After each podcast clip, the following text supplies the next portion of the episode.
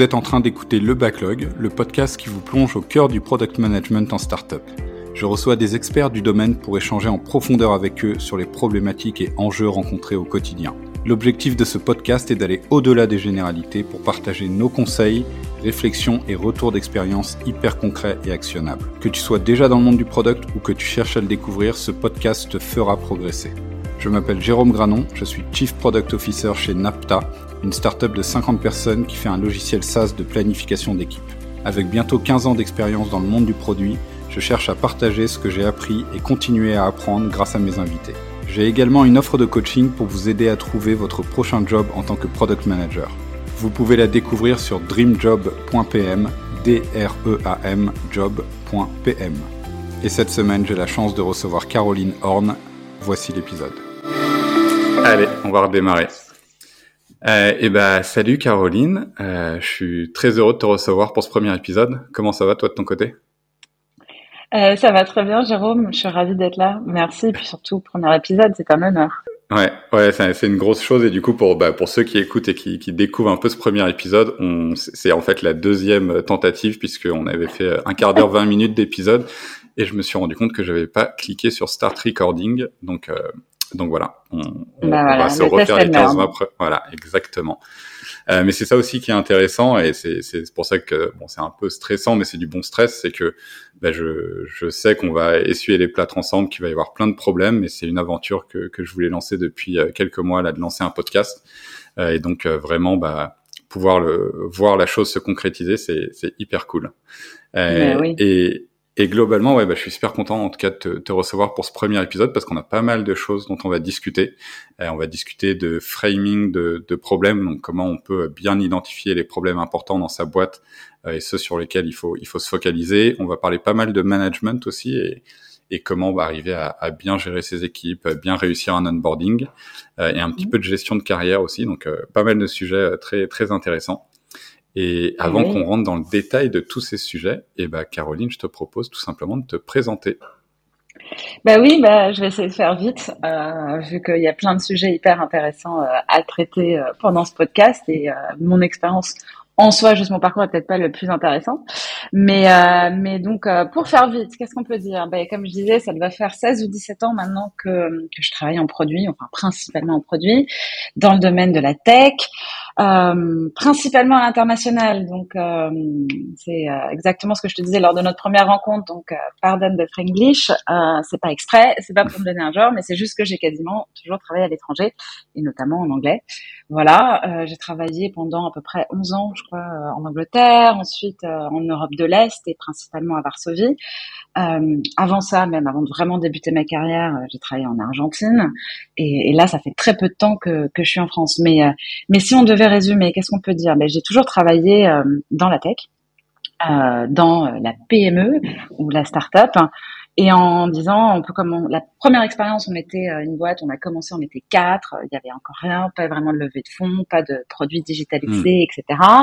Et euh, je suis passée par tous les autres stades jusqu'à un stade du type l'entreprise comme Web Intertrade qui était là depuis euh, plus de dix ans, euh, extrêmement rentable et avec un, un private equity qui s'est joint à nous pour pour faire un management buyout et, et, et lancer une nouvelle aventure pour cette entreprise. Et bien sûr entre deux, je suis passée aussi par la scale-up et la croissance hyper forte et rapide, euh, comme chez List, euh, par exemple.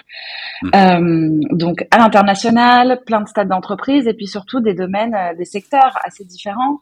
Donc, les médias, la cybersécurité, la santé, l'e-commerce, entre autres. Voilà.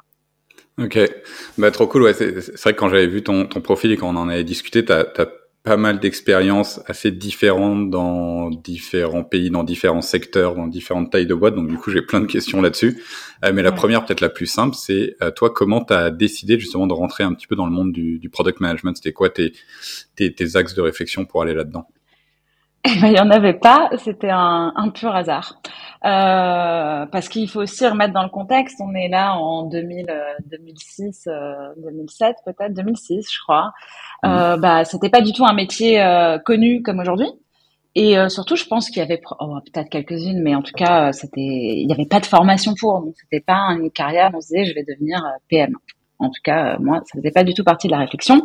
Et en fait, dans mon parcours académique, j'avais étudié les langues, donc le suédois, le russe, le turc. Après, je suis passée en école de commerce et j'ai fini par faire un master en, en sociologie mais en sociologie euh, très particulière, euh, qui est la sociologie, c'est vraiment comment toutes les nouvelles technologies et surtout les nouveaux médias impactent euh, bah, la vie euh, humaine, la vie sociale et la vie surtout la vie politique.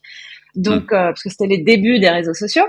Et c'était un petit peu le sujet avant l'heure parce que vraiment ce dont on parlait, c'était voilà beaucoup l'impact justement des réseaux sociaux ou même des séries télé, de plein de choses sur la vie citoyenne donc un peu avant l'heure avec euh, tous les sujets qu'on connaît aujourd'hui, par exemple avec le rôle des, des, réseaux sociaux dans, euh, dans, dans, la vie politique. Donc j'avais fait ça et moi je voulais devenir journaliste. Donc absolument rien à voir et, euh, et, donc je me suis fait approcher par un par un chasseur parce qu'en Angleterre même pour les, les jeunes diplômés euh, il y a des, des, chasseurs et, euh, et ils m'ont présenté une ben, trois personnes hein, donc qui avait monté euh, cette boîte, VB Research à l'époque. Et, euh, et j'ai eu un énorme coup de cœur. Je les ai trouvés euh, mm. super super sympas. Et je me suis dit tiens une expérience entrepreneuriale, j'y avais jamais pensé. je vais pouvoir écrire et faire du journalisme dans le secteur plutôt financier hein, et finance et nouvelles technologies. Donc c'était vachement sur le, le venture capital. Mm. Et donc, je me suis allée me joindre à eux, mais sauf qu'on s'est rendu compte extrêmement vite que euh, bah, j'avais zéro talent. C'était une catastrophe. et euh, mais euh, on a levé des fonds et là, on s'est dit qu'il fallait qu'on digitalise notre produit, parce que c'est-à-dire qu'à l'époque, on n'avait même pas encore un produit digital. Comme je te disais, notre base de données, c'était un Excel. Mm. Et, et notre newsletter, hein, notre produit, c'était un PDF qu'on envoyait toutes les deux semaines en export euh, de PowerPoint. Hein. Donc, donc c'était vraiment du du MVP, euh, du MVP euh, dur, solide. Et donc on a levé des fonds, décidé de digitaliser. Et donc je me suis passée sur ce sur sur ce secteur-là, ce domaine-là, et, et ben, j'ai jamais regretté. Voilà. Donc un peu un hasard, mais le hasard fait bien les choses. J'espère. ouais, c'est marrant comme virage, passage de, de journaliste effectivement à PM. Et puis, oui, je, je, l'avais pas vu la première fois qu'on en avait parlé, mais effectivement faire comme première expérience aussi euh, rentrer dans une boîte où il y a trois personnes, c'est c'est pareil, c'est assez c'est assez intéressant comme move. Ça, ça après ça, ça, indique un peu euh, ton état d'esprit pour le, le, reste de ta carrière, mais ok, ouais, très cool comme premier move. Et, et après, j'avais vu que donc tu as fait pas mal d'expériences aussi dans le secteur du e-commerce, genre quatre ou cinq potentiellement. Et j'avais un petit peu la même question sur qu'est-ce qui t'a fait euh, rentrer dans ce secteur et après qu'est-ce qui t'a fait y rester puisque tu as fait quand même pas mal d'expérience et c'est quoi un peu les principaux euh, apprentissages que tu en as tirés euh, sur, sur ce secteur toi globalement ou dans ta carrière de, de product? Ouais, alors qu'est-ce qui m'a fait rentrer là-dedans?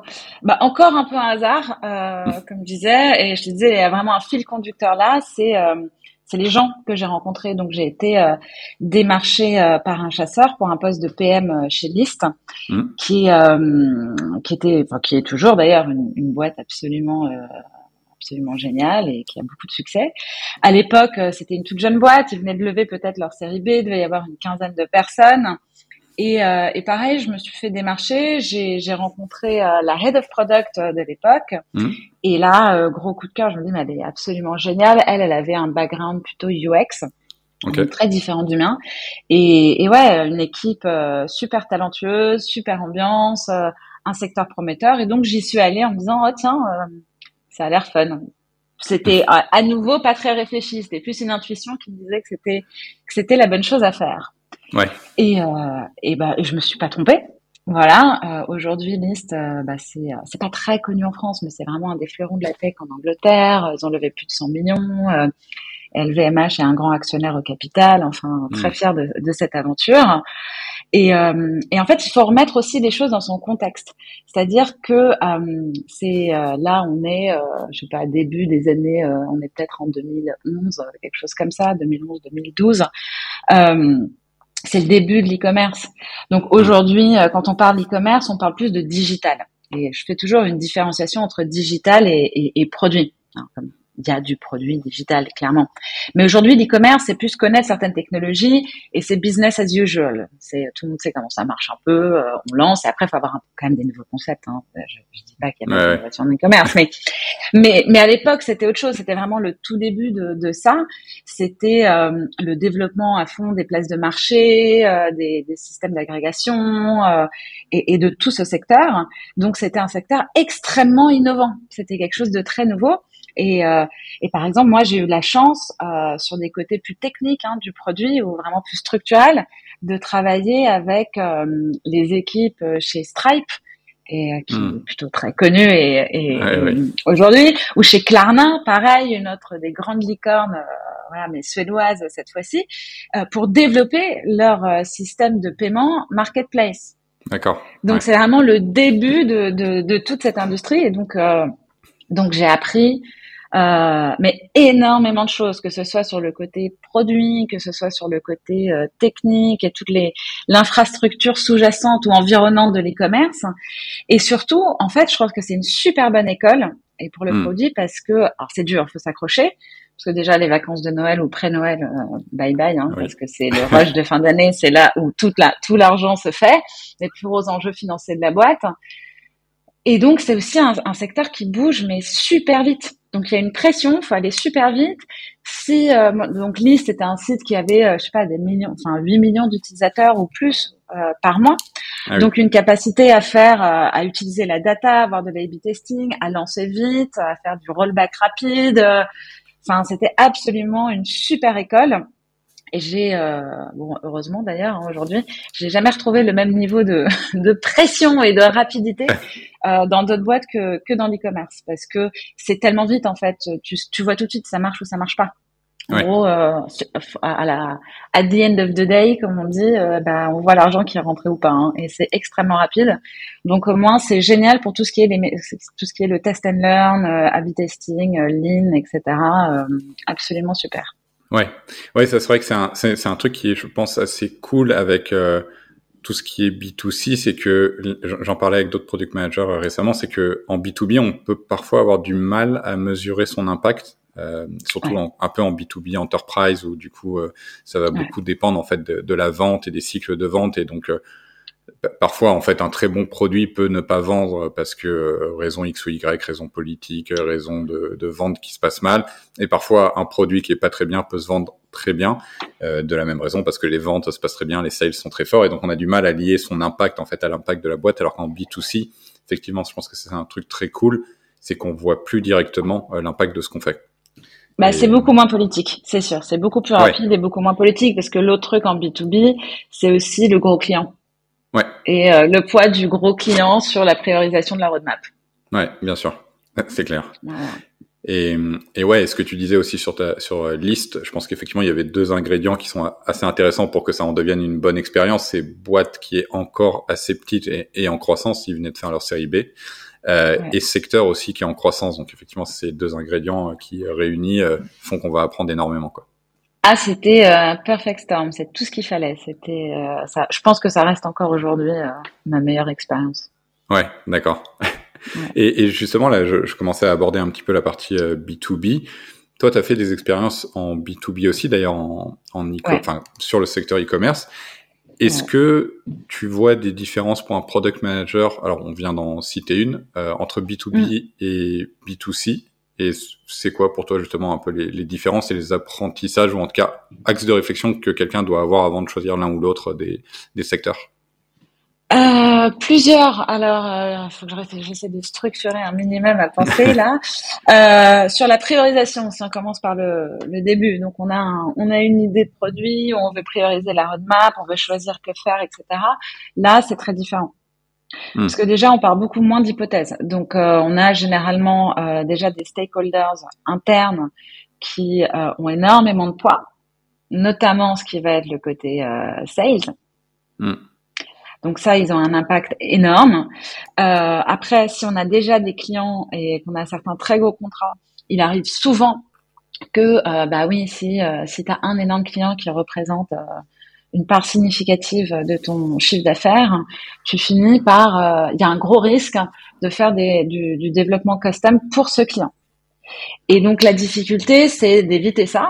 c'est quasiment inévitable, mais c'est comment on prend quelque chose que le client euh, ou le, les clients, hein, mais les, généralement on, les compte sur les doigts d'une main hein, ou de deux max. Mm. Ce, eux veulent vraiment pour le prendre et extrapoler un peu plus et mieux comprendre la problématique euh, générale et voir comment on peut en faire une solution qui va être adaptée à à, à tous euh, les autres clients, ou pas tous, mais en tout cas une, une, plus grande partie. Ça, je pense que ça joue beaucoup. Le cycle est plus long, on est beaucoup moins pressé. L'avantage, c'est que c'est aussi plus simple de parler avec euh, ses utilisateurs. Mm. Mais les interviews peuvent être plus dures parce qu'ils ont tendance comme euh, alors c'est c'est un c'est pas la personne qui paye généralement qui est la personne qui utilise donc si on parle avec la personne qui utilise ça va être une personne qui généralement peut être assez opérationnelle et qui va penser vraiment pour son propre workflow. Donc, c'est des interviews qui peuvent être très difficiles parce qu'il faut vraiment pousser loin pour comprendre comment ça s'intègre généralement dans le cadre du travail d'une autre personne hmm. et comment cette personne-là euh, représente ou non les autres utilisateurs. Donc, il y a un travail de compréhension de l'utilisateur qui est beaucoup plus euh, plus détaillé, je pense, à, à faire. Euh, mais en même temps, c'est plus simple d'y avoir accès. Et aussi, on a moins le droit à l'erreur. Hmm. Par exemple, sur du site, euh, enfin sur un produit euh, consumer, on peut très bien lancer un A/B test facilement, ça marche, ou même lancer une nouvelle fonctionnalité. Ah, ça marche pas, on l'enlève. En B2B, surtout en enterprise, c'est pas possible. Ouais. C'est plutôt mal vu. On peut lancer des bêtas, par exemple, mais pas ce genre de test. Donc le cycle de développement et même de, de décision, je pense, est, généralement euh, beaucoup plus beaucoup plus long. Ouais. Ouais, ouais. Bah, effectivement, je me, je me, je me retrouve parce que donc euh, moi je fais du B2B euh, enterprise et on, on ressent en tout cas ces, ces problématiques de euh, gros clients, de comment tu gères les exigences d'un gros client qui qui peuvent avoir un petit peu l'impression de de payer pour un logiciel et donc d'appliquer peut-être leur raisonnement avant où ils avaient des logiciels euh, qui étaient justement pas du SaaS, mais qui étaient vraiment des, logiciels custom faits pour eux. Et donc, c'est comment tu arrives à gérer leurs leurs problématiques et leurs attentes sans faire un produit custom, parce que sinon, bah, c'est plus du SaaS.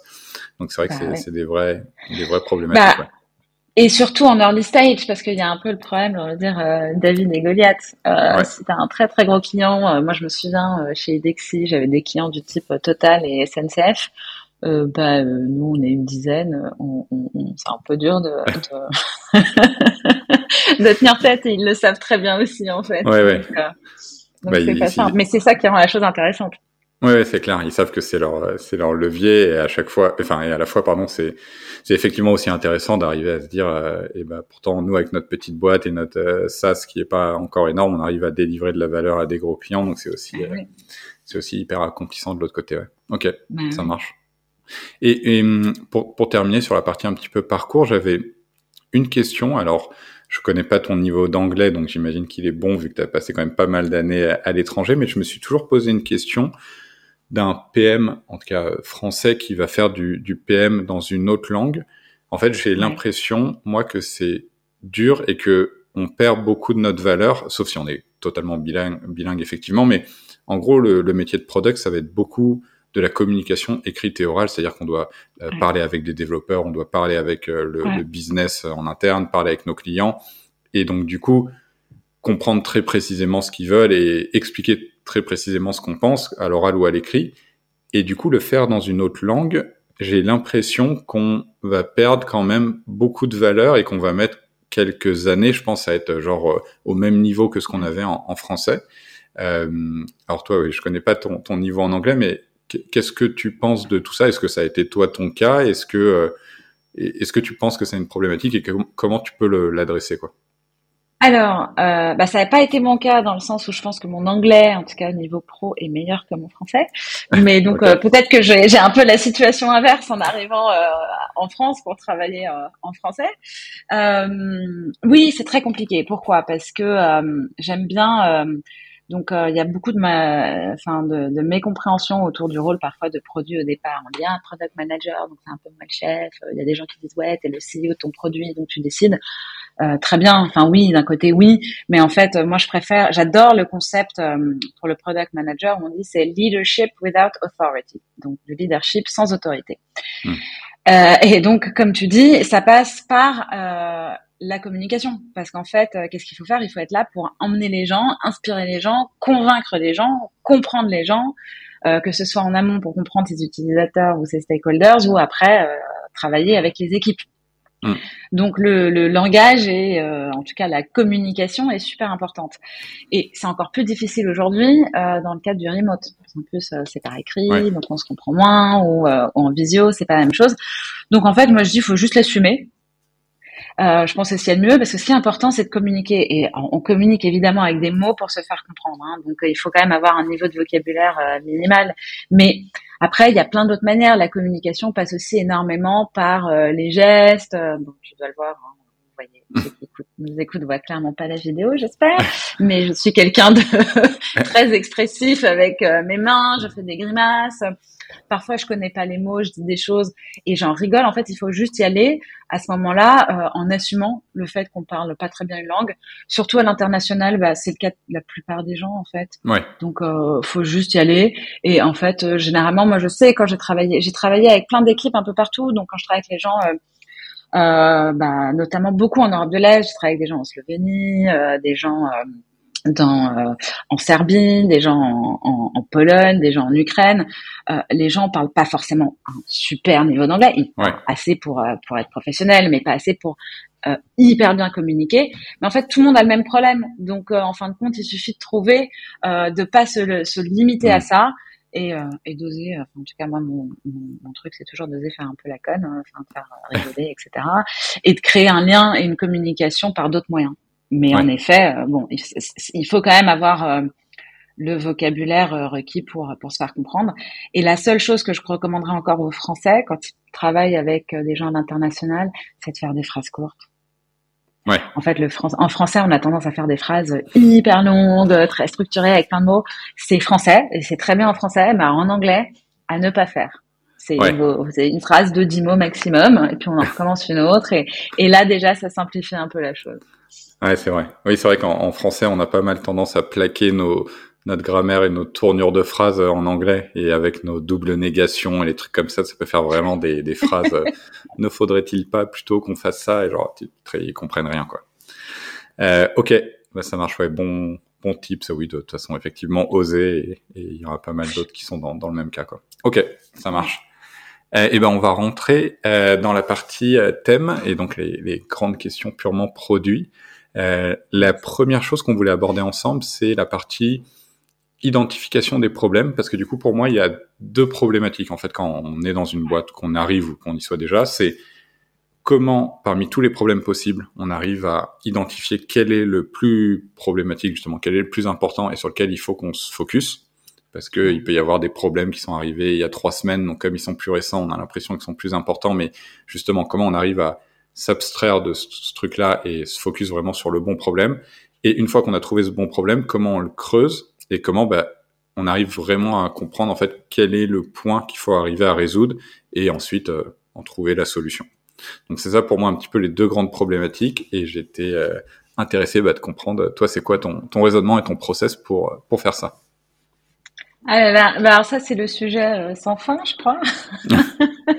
euh, Identification des problèmes. Mais euh, bon, on avait eu cette conversation un peu en amont et pour moi, c'est euh, c'est vraiment euh, c'est là où tout se joue. Euh, donc, c'est identifier les problèmes et en fait vraiment comprendre le problème. Mm. Euh, et alors, en fonction, déjà, il faut adapter en fonction de, de l'industrie dans, dans, le secteur dans lequel on est. Mais mais, mais foncièrement, je pense que n'importe quel PM sait que des problèmes, il y en a toujours plus que ce qu'on attend de résoudre. Donc, qu'est-ce qu'on fait? On regarde l'impact déjà. Qu'est-ce que, on a une liste de problèmes. Ok, bon, qu'est-ce qu'on veut faire? Quel est l'impact? Est-ce que c'est un problème existant à résoudre ou c'est un produit nouveau qu'on veut lancer ou une nouvelle fonctionnalité, etc. Ça, déjà, je pense que c'est très important de cadrer dans, dans, le, dans le contexte. Mmh.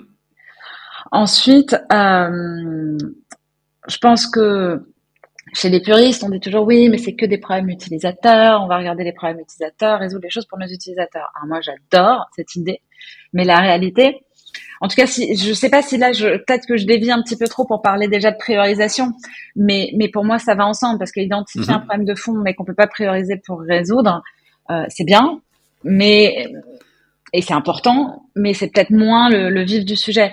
Donc c'est le problème, généralement, ça va être le bon problème à résoudre, ça va être le problème qui va avoir, si on le résout, on a le plus d'impact. Donc ce n'est pas uniquement tourner utilisateur, malheureusement. Ouais. Enfin, comme je dis toujours, peut-être dans des boîtes du type euh, Apple, Google, Facebook, où il y a tellement de temps, tellement d'équipes, tellement d'argent, oui. Euh, mais dans plein d'entreprises, la réalité, c'est qu'il va y avoir problème des utilisateurs, euh, les enjeux de l'entreprise, où est-ce que l'entreprise veut mm. aller, euh, que ce soit en termes de stratégie ou en termes d'enjeux financiers à souvent plus court ou moyen terme, et euh, enjeux aussi en interne ou enjeux des clients. Mm. Donc déjà vraiment comprendre, voir en fait quelles sont les les, les variables avec lesquelles on, on, doit faire, on doit jouer, mm. euh, pour vraiment identifier dans tous les problèmes où est-ce qu'on va, qu'est-ce, où est-ce qu'on doit mettre notre notre notre notre focus. Ouais. Aussi, il faut le remettre dans le cadre de la structure, enfin de, de, de la stratégie d'entreprise, comme je disais. Quel est l'objectif de l'entreprise aujourd'hui?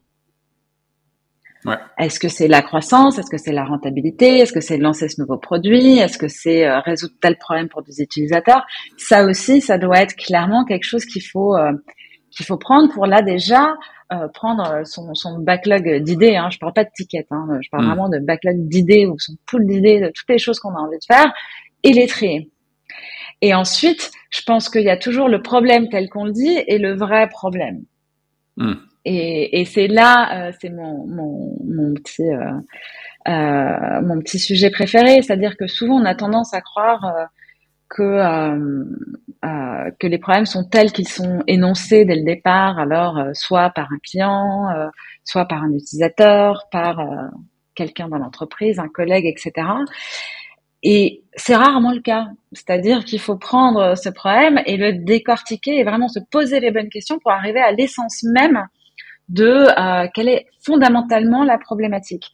J'essaie de réfléchir à un, exemple, euh, un exemple récent peut-être pour euh, pour mieux pour mieux illustrer tout ça. Mais je dois en avoir. Mmh. J'ai encore un petit peu de mal à trouver, mais par exemple, je pense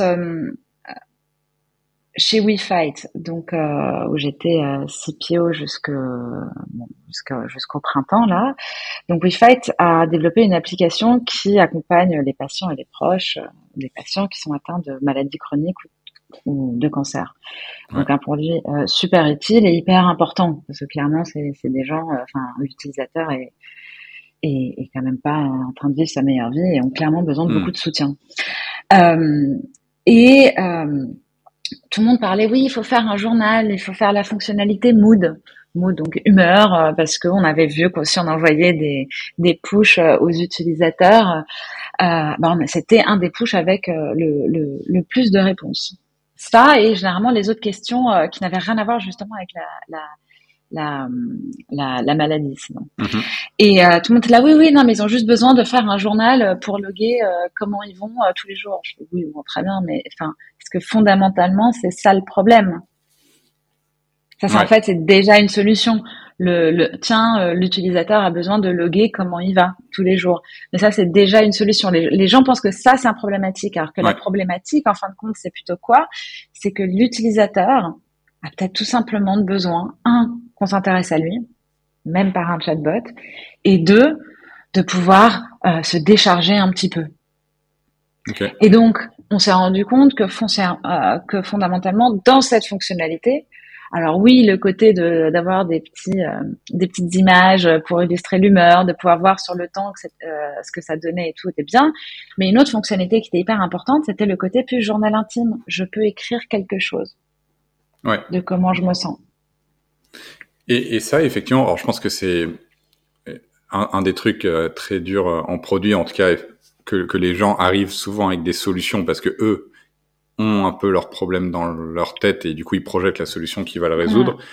Euh, et, et, concrètement, là, alors, pareil, sur l'exemple que tu citais ou, ou sur un autre, c'est quoi le process que tu vas mettre en place ou les étapes ou la réflexion pour te dire ok c'est ça la solution que vous m'avez poussée moi je vais arriver à retrouver que le problème c'est qu'ils ont besoin de se décharger ou ils ont besoin de d'avoir un enfin voilà, d'avoir un journal un peu intime ou des choses comme ça. Bah là, c'est l'empathie. Première chose, alors euh, on a un problème, on essaie de se mettre à la place de ces utilisateurs. Alors, j'avoue que euh, dans ce cadre-là, c'était euh, c'était clairement jouable. C'était assez difficile parce que euh, même enfin, moi, je suis une personne qui est assez émotive, donc de devoir m'imaginer tout ça, c'était pas toujours le moment le plus joyeux. Euh, mais je pense que un, juste l'empathie, première chose, et vraiment connaître un peu ses utilisateurs, essayer de se mettre à leur place. Et deux, pour le coup, là, on avait vraiment la chance d'avoir énormément de conversations avec avec des utilisateurs.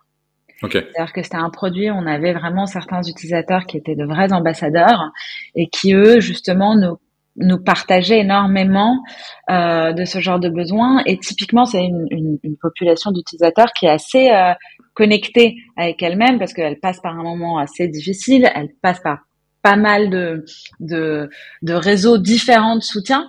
Donc en plus de ça, on avait la, la chance d'avoir des, des, des, utilisateurs qui savaient assez hmm. bien verbaliser en fin de compte ce qu'ils voulaient. Donc ça, ça a aidé beaucoup. Voilà, mais en fait, c'est empathie. Après, on peut avoir de, de l'intelligence collective. Hein. Donc, première chose, essayer soit de se mettre à la place. Après, discuter avec euh, ses collègues dans la mm. boîte. Euh, pas toujours juste son équipe directe, mais les gens peut-être qui vont être le plus au contact des utilisateurs. Donc, typiquement, euh, service client, s'il y en a un, ou le support, ou, ou d'autres. Et, et ensuite, sinon, avec les utilisateurs directement ou même euh, de la lecture. Hein. Je pense qu'il faut pas, euh, on a tendance à oublier aussi l'importance juste du desk research, d'aller lire un petit peu euh, des articles, surtout sur certains domaines. Il y a tellement de forums, de choses comme ça aujourd'hui qu'il est assez facile de voir, euh, même juste sans discuter directement avec les utilisateurs, quels sont quels sont les sujets qui, qui, qui les intéressent ou qui leur plaisent à un certain moment. Ouais, ok. Et, et alors j'y pense là, mais c'est vrai que ça, peut être un, un tips aussi pour les, product managers avec euh, avec l'arrivée de, de Chat GPT, c'est un truc qu'on peut faire assez facilement et qui alors qui donne pas la vérité, mais qui donne une source supplémentaire d'information, mais de lui dire de se mettre à la place d'un persona qu'on a très bien décrit et d'expliquer la situation et en tout, bah, en tout cas, nous, dans, dans notre business, euh, moi ou nos clients, c'est des, des, entreprises de conseil, ça, ça, marche assez bien du, du coup de lui dire, bah, exprime les problèmes que tu peux avoir euh, et, d'avoir des conversations là-dessus, ça peut être pas mal. Et mon autre question, c'est euh, justement du coup quand tu vas aller voir des utilisateurs. Donc toi, tu as mm. une idée de problème en tête parce que tout le monde t'a dit, ah, c'est ça le problème, mais tu veux arriver mm. euh, à, à vraiment trouver quel est le vrai problème. Comment tu vas mener un petit peu tes entretiens utilisateurs là-dessus Est-ce que tu as des tips pour justement pas trop les orienter vers la solution, pas trop en fait biaiser leur euh, bah, leur conversation?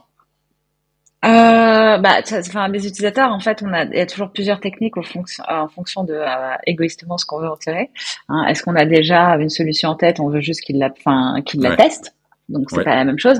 Euh, je pense qu'il faut juste avoir des conversations hyper ouvertes, euh, poser des questions très larges et juste en fait généralement les laisser parler. Les gens sont bavards. Si on les met à mhm. l'aise. Euh, et puis, généralement s'ils sont là, c'est qu'ils ont envie de parler déjà. Hein. C'est pas comme juste d'arrêter quelqu'un dans la rue et lui poser plein de questions. Parce que j'ai déjà fait hein, pour pour List, par exemple, qu'on avait besoin de tester des choses rapidement, on sortait euh, en bas et on, posait des questions, mais c'est différent. Mais généralement, si c'est vraiment dans le cadre d'interviews utilisateurs, en fait, ils sont là, ils ont envie de parler, et donc en fait, il faut surtout, euh, le principalement, c'est les mettre à l'aise, poser des questions hyper ouvertes, hmm. et juste les faire parler, en fait, entendre ce qu'ils disent et avoir l'esprit en fait euh, ouvert et prêt de se dire qu'en fait euh, bah, peut-être être complètement prêt à se remettre en, en, question et à découvrir que ce que nous on pense être la problématique euh, hyper importante, eux, hmm. pas trop. Ouais. À la fin, bon, j'essaye toujours, euh, s'ils n'ont pas adressé le sujet ou s'ils l'ont adressé un peu euh, sous un autre angle, moi j'aime bien toujours à la fin leur dire assez honnêtement, une fois qu'on a vraiment couvert la conversation beaucoup plus beaucoup plus ouverte de dire bon bah en fait voilà moi j'ai ça en tête euh, je, je, regarde cette problématique euh, qu'est-ce que vous en pensez mmh. ouais mais à la fin comme ça on fait euh, d'une pierre deux coups ouais c'est c'est vrai que ça sur le et ça ça ça va dans le sens de se dire que c'est très bien de faire ces interviews je pense assez tôt parce que en tant que product en tout cas j'ai mmh. vu et j'ai vécu ça que quand on commence à tout de suite imaginer une solution euh, aller un peu loin dans le détail de la solution, quand on va en parler avec des utilisateurs, en fait, s'ils nous disent euh, bah non, en fait, c'est pas du tout ça la solution. En fait, c'est même pas du tout ça le problème.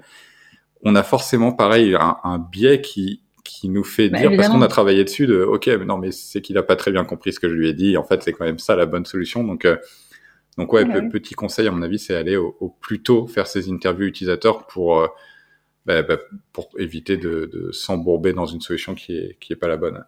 bah oui, parce que personne n'aime avoir tort. ouais, c'est clair, et, et avoir travaillé pour rien. Exactement. Non, mais je pense que le mieux, l'idéal, et là c'est vrai que c'est plus simple en, en, en B2B, euh, mais ça se fait aussi en, en, en B2C, c'est d'avoir des panels fréquents avec les utilisateurs et à mm. différents niveaux. Euh, par exemple, il peut y avoir le groupe un peu en B2B, typiquement, moi ce que j'ai toujours voulu mettre en place, c'était le côté euh, euh, groupe stratégique où là c'est peut-être on se voit deux fois par an avec euh, vraiment les décideurs qui vont parler eux de comment ils voient leur industrie, euh, leurs besoins, quelque chose de beaucoup plus visionnaire et stratégique. Et après il y a le côté bah tiens on rencontre nos utilisateurs, euh, je sais pas hmm. tous les trois mois ou où j'ai des petits panels où on organise des choses. En B2B c'est plus simple. En niveau euh, euh, B2C, ça se fait aussi. Ça, ça prend un peu de temps, euh, mais en fait, sinon, c'est aussi le, le, le, boulot de, de, de UX researcher. Hein. C'est pas mal avoir ça, euh, surtout si on veut être axé très utilisateur. C'est une fonction hyper importante pour mettre en place, et je pense que le, un bon PM doit passer du temps à parler avec bah, avec ses utilisateurs. Ouais, bien sûr. possible, et de manière un peu plus j'ai envie de dire spontané, pas toujours euh, décidé ou parce qu'il y a un but précis en fait. Ouais, c'est vrai. Et hum, sur la partie là, t'en parlais euh, un peu panel d'utilisateurs. Ça, ça m'intéresse parce que c'est quelque chose avec lequel je, je galère euh, personnellement. C'est-à-dire que nous, dans notre boîte, c'est pareil. C'est très simple d'arriver à parler à nos utilisateurs. En plus, ils utilisent tout le temps notre outil, donc ils ont vraiment intérêt en fait à ce qu'on discute avec eux parce qu'ils peuvent nous remonter leurs leurs problématiques et comme ça, il y a plus de chances qu'on les améliore. Mais par contre, j'ai beaucoup de mal à créer un espèce de groupe. On a voulu créer ça, un, un espèce de groupe d'utilisateurs clés. Euh, un peu essayer de créer une communauté, comme ça peut se faire parfois sur certains outils. Des, les experts de tel ou tel outil sont tous plein d'utilisateurs euh, du, vachement ambassadeurs. Toi, comment t'as réussi à faire ça et c'était quoi un peu le format? C'était des choses en physique, des choses en distanciel? Comment t'as réussi aussi à les motiver à venir là-dedans, quoi, et à animer cette communauté? Bah, en fait, c'est toujours différent parce que quand tu es dans un secteur où euh, les gens aiment bien se rencontrer, parce qu'ils sont tous dans le même secteur, c'est beaucoup plus simple, hmm. par exemple. Euh, sinon, euh, faut, faut, faut revenir à une méthodologie produit. Pourquoi est-ce qu'ils feraient ça? Qu'est-ce que tu leur offres en retour? Alors, il y en a parfois qui vont le faire purement parce que le produit est tellement génial qu'ils adorent en parler, mais ça, j'ai tendance à croire que ça va être plutôt, euh, faut que ce soit un produit qui touche presque plus personnellement, hmm. généralement. Euh, là, les gens ont envie d'en parler, de rencontrer des personnes même qui n'ont euh, un produit qu'ils sentent que ça leur change la vie. Alors j'ai un exemple qui est peut-être pas plus proche, Peloton. Ouais. Euh, le, vélo. Les vélos, c'est une communauté de dingue et les gens, tout le monde, ceux qui sont dedans, en parlent, essayent de le vendre à tout le monde et ils adorent se rencontrer entre personnes qui font du peloton et, et en parler. Enfin, j'exagère un petit peu, hein, je caricature, mais mais là parce que ça devient quelque chose qui les prend vraiment. Donc euh, surtout dans le cadre du B2B, bon, c'est pas trop le cas. Ouais. Hein. c'est dans le cadre du travail. Donc oui, ça peut être un outil malgré tout génial qui facilite plein de choses, mais tu as moins envie d'aller en parler à tout le monde. Donc en fait, qu'est-ce que tu leur offres en retour? Il faut comprendre quels sont les leviers pour eux. Donc généralement, ça peut être euh, peut-être sous format un peu conférence, euh, petit cocktail, des choses comme ça, où ils vont pouvoir rencontrer du monde. Donc il faut le faire peut-être sous format beaucoup plus informel. Mm. Et là justement, euh, euh, aller discuter de manière euh, moins structurée. et sinon, il faut que ce soit vraiment que ce soit flatteur pour eux ou, de créer. Alors ça, c'est pour l'utilisateur euh, opérationnel. Pour l'utilisateur plus stratégique, c'est c'est de le former sous type de c'est un strategic advisory board et, on serait ravis de vous avoir là. Les gens adorent qu'on leur demande de, de donner euh, conseils, services, de se sentir important et là ça marche mieux. Ouais, ouais, c'est clair. Non, mais moi, moi, je pense effectivement que c'est beaucoup ça hein, pour les utilisateurs. C'est, c'est pas purement sur leur utilisation du produit, mais ça va être sur euh, bah, sortir un peu de leur quotidien en venant à un petit déj ou à un apéro euh, des, où t'as que des gens comme ça, c'est ils peuvent aussi se partager entre les bonnes pratiques et comprendre un peu comment fonctionne dans chaque boîte et puis se créer un peu un réseau parce que pareil pour nous c'est donc nos clients c'est des entreprises de conseil, nos utilisateurs clés c'est les personnes en charge du staffing, donc de la planification des équipes au sein de ces cabinets. Donc pareil, c'est un petit monde parce que dans chaque cabinet de conseil, il y a peut-être deux trois personnes qui, qui font ça. Euh, donc je pense qu'effectivement c'est beaucoup le réseau. Bah, c'est peut-être ça, ouais. Donc il faudrait qu'on creuse un peu plus de se dire euh, le format doit être un peu différent, euh, mais du coup c'est aussi plus de boulot. Donc euh, mais mais je pense qu'effectivement c'est ça la clé. Ok. Voilà. Euh, très cool. Et, et j'avais ouais juste une remarque par rapport à ce que ce que tu as dit au début de cette question sur la partie euh, comment on, on, trouve les problèmes les plus euh, importants. Effectivement, en tout cas nous on fait de la même manière, c'est avoir une espèce de grille un peu de scoring pour chacun des problèmes en fonction de ben, en fait en fonction des objectifs de, de l'entreprise. Et c'est là où où souvent un peu la partie en tout cas objectif ou OKR peut, peut beaucoup aider, c'est de se dire en fait chacun des problèmes on va le scorer en fonction de chacun de nos OKR. Par exemple, il y en a un c'est la croissance, l'autre la satisfaction utilisateur et ça permet à la fin de se dire ok bah, qu'est-ce qui répond plus aux objets de, de l'entreprise et de se dire euh, ok on est tous alignés en fait bah, c'est ça qui du coup a le plus d'impact et, et, la grille de scoring est, est bien utile là-dessus ouais carrément. Bah ouais, ouais, ouais exactement. Mais c'est ça, c'est jamais. Euh, enfin, il y a, il y a plein d'axes pour euh, pour voir ce qui est important. Ouais. Et, et, et d'ailleurs, pareil, je pense. en tout cas, moi, le conseil que je donnerais là-dessus, c'est que quasiment le plus important, c'est que tout le monde soit aligné sur cette grille de scoring et qu'il n'y ait pas en fait quelqu'un des sales qui disent bah non pour moi c'est la vente qui est le plus important quelqu'un du customer qui dit bah non moi c'est les clients et que chacun tire le, le truc de, de, vers lui c'est d'avoir une grille où tout le monde est aligné et après comme ça on peut avoir au moins une discussion euh, rationnelle sur euh, un truc qui est plus prioritaire que l'autre quoi. Et je pense que sur cette grille, il y a une chose qui est hyper importante parce que c'est vrai que si on regarde que les objectifs euh, à court moyen terme de l'entreprise et les besoins clients à ce moment-là, il y a un axe manquant qui est mm. le côté euh, vraiment développement stratégique, futur ou euh, enabler. Je sais pas euh, comment on dit exactement, quel serait le mot. En, je, ne sais pas comment on traduit enabler. Non. mais bon, a, priori, j'espère que tout le monde comprend. parce que sinon, c'est vrai que si on n'a pas cette, cet axe-là, tout ce qui va être investissement de fonds mm. sur la plateforme technique pour permettre d'autres choses plus tard, à un an par exemple, vont passer à la trappe. Et donc euh, l'OKR, c'est très bien, l'utilisateur, c'est très bien, euh, le revenu, par exemple, le chiffre d'affaires, etc., très bien. Mais il faut aussi cet axe euh, euh stratégique un peu plus à, plus long terme, parce que sinon, on ne peut jamais prioriser ce genre de projet.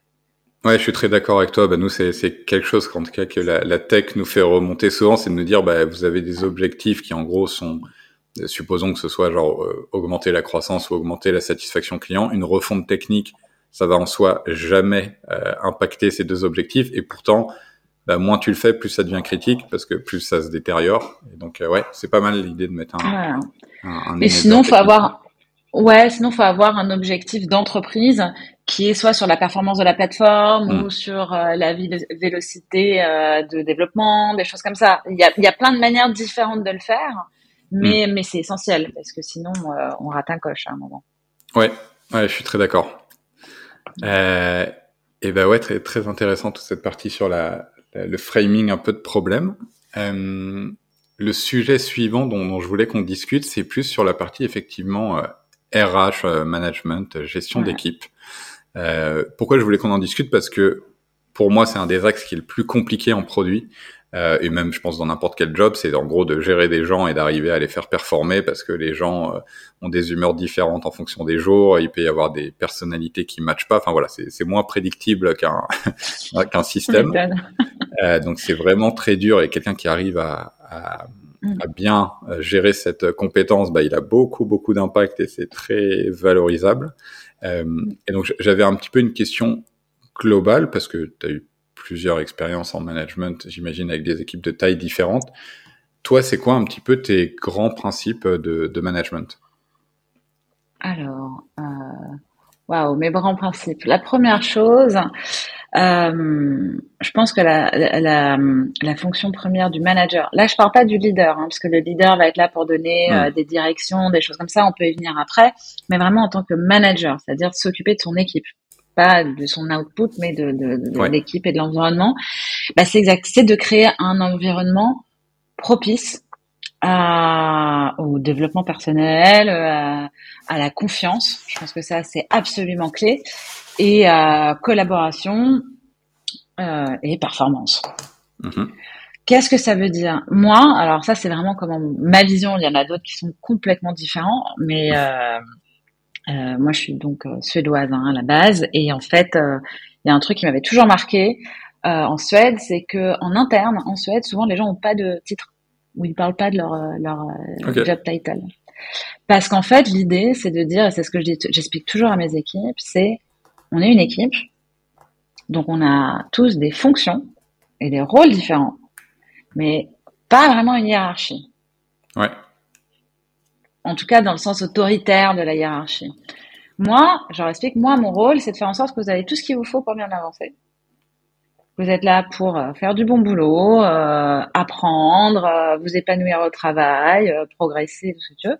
Vous, votre job, c'est de faire en sorte que je puisse créer cet environnement. C'est-à-dire, c'est donnant-donnant vous pouvez avoir cet environnement. Moi, je peux tout faire pour vous, mais il faut que vous, vous bossiez bien, parce que sinon, je, je, on va pas me permettre de faire ça. Hum. Et ça, je pense que c'est la première chose à établir. Et je pense que c'est hyper important d'établir une relation de confiance, donc avec ses équipes et intra-équipe, entre eux aussi. C'est-à-dire pour éviter d'avoir ce côté euh, non, moi je veux avoir ma promotion à la place de l'autre, etc. Donc vraiment créer une équipe cohésive. Et, et pour moi, ça passe un par créer cette, cet environnement. Voilà, qui est un environnement vraiment de confiance où on a envie de travailler ensemble et on se dit tout. Ouais. Et pourquoi c'est la base? Parce qu'à partir de là, on peut se tirer du feedback, positif comme négatif, à n'importe quel moment.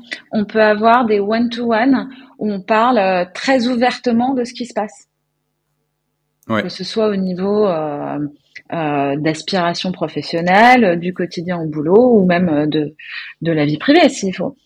Euh, et donc c'est vraiment créer un environnement. Pour moi, il y a, enfin, c'est la base de tout. Parce que et après il y en a où ça marche pas. Donc la règle numéro deux, c'est se rendre compte s'il y a des éléments perturbateurs dans ces équipes.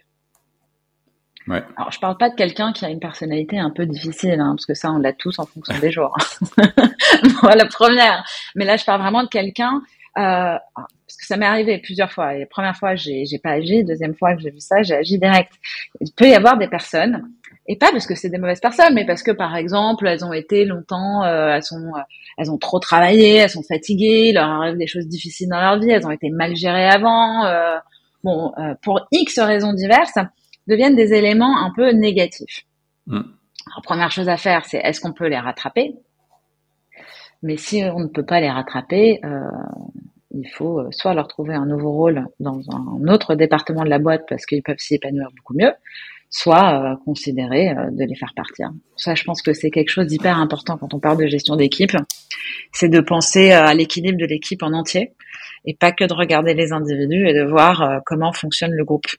Ouais, ouais, c'est vrai. Je suis très d'accord et ça, on le voit dans plein de boîtes où il y y a, des gens. Alors en plus, souvent, c'est des gens qui parfois, enfin, peut-être pas souvent, mais en tout cas, des gens qui peuvent très bien performer et qui du coup, à côté de ça, comme ils se sentent un peu en expert, peuvent être euh, un peu toxiques pour le reste de l'équipe. Et, je pense qu'au global, effectivement, ça fait un, une somme qui est vraiment négative euh, d'avoir ce, ce, mm. genre euh, de personnes.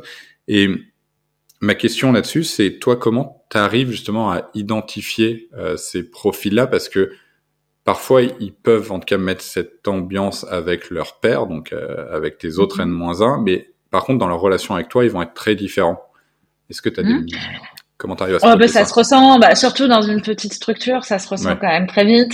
Euh, les murs sont très fins, les gens se parlent, et puis euh, et ça revient un petit peu euh, au côté euh, création d'un esprit de confiance dans l'équipe hmm. en fait. Euh, parce que dès lors, les dialogues sont assez fluides. Parce que si cette personne est problématique avec d'autres personnes dans l'équipe, ils vont généralement venir en parler, tout simplement à un moment ou à un autre. Parce que c'est ce que je dis, mais ça c'est quand c'est vraiment problématique. Si c'est juste quelqu'un qui est un peu difficile à lire, c'est pas la fin du monde. Hein. Ouais, ouais, ouais, c'est sûr. Oui, on, parle voilà. pas de, on parle pas de ça, effectivement. Ouais. Voilà, donc généralement ça, ça ressort euh, assez naturellement en tout cas, s'il y a justement ce bon environnement qui est créé. Je sais que ça fait un peu euh, euh, théorie, euh, très théorique et, et, un peu monde des bisounours de dire ça, mais mais je crois que c'est, je crois clairement que c'est faisable. En tout cas, moi j'ai l'impression d'avoir fait ça plusieurs fois dans mes équipes. Euh, et après, euh, voilà, ce qui est très important ensuite, c'est le côté one to one. Ouais. pour rebondir là-dessus, parce que c'est là aussi où plein de choses se disent. Et, et c'est le moment, euh, c'est le moment pour comprendre où en est, euh, euh, où en est la personne. à plein de niveaux et par exemple si elle a des problèmes moi je suis très axée coaching hein, donc enfin mes anciennes équipes, euh, je pense si elles entendent ça, elles savent très bien de quoi je parle. Mm. On parle beaucoup, ils m'apportent des problématiques et plutôt que de leur dire comment le résoudre, je travaille avec eux, je leur donne des pistes, je leur dis regarde ça, considère ça, est-ce que tu t'es posé telle question, euh, tiens tu devrais aller parler avec un tel. Donc vraiment d'être dans une dans un axe de euh, bon comment leur enfin leur donner des pistes pour pour s'améliorer plutôt que de leur donner la, la, méthodologie. Alors il y a des endroits où c'est important, hein, je veux dire priorisation des sujets où c'est cadré, évidemment que c'est de la méthode, mais sinon c'est juste euh, les apprendre à, à, à, bah, à faire euh, à, leur manière. Ouais. Parce qu'il y a dix mille manières de faire les choses. Hein. Oui, bien sûr. Et hum, effectivement, moi, en tout cas, la question que j'allais te poser, c'est comment concrètement, même si je suis très d'accord avec la théorie et je pense qu'elle est bonne de se dire le plus important et la base, en fait, c'est effectivement de créer un climat de confiance parce que, alors déjà entre eux, bah, ça aide la collaboration et surtout toi envers les gens que tu manages, c'est hyper important parce qu'en fait, si après tu veux passer faire des, enfin faire passer des messages, pardon, et qu'il n'y a pas de confiance, ils vont juste pas passer. Et à l'inverse, les gens vont pas te remonter les choses s'il n'y a pas de confiance. Et et alors le one to one, effectivement, je pense que c'est le meilleur outil. Alors moi, j'ai toujours en tête euh, euh, Cédric Watine. Je sais pas si tu connais, c'est quelqu'un qui a le, le podcast qui s'appelle euh, Outils du manager et qui ouais en gros, quand tu deviens pour la première fois manager, je pense que écouter euh, ce, ce mec-là, et je crois qu'il a fait un petit PDF de 4-5 pages qui t'explique vraiment très concrètement les bases du management, euh, mais vraiment opérationnellement, et il met en numéro un le one-to-one. Il dit en fait, c'est la première manière de créer la confiance, c'est de dédier du temps à la personne et de l'écouter pendant ce temps-là. Euh, donc effectivement, je pense que c'est très très important.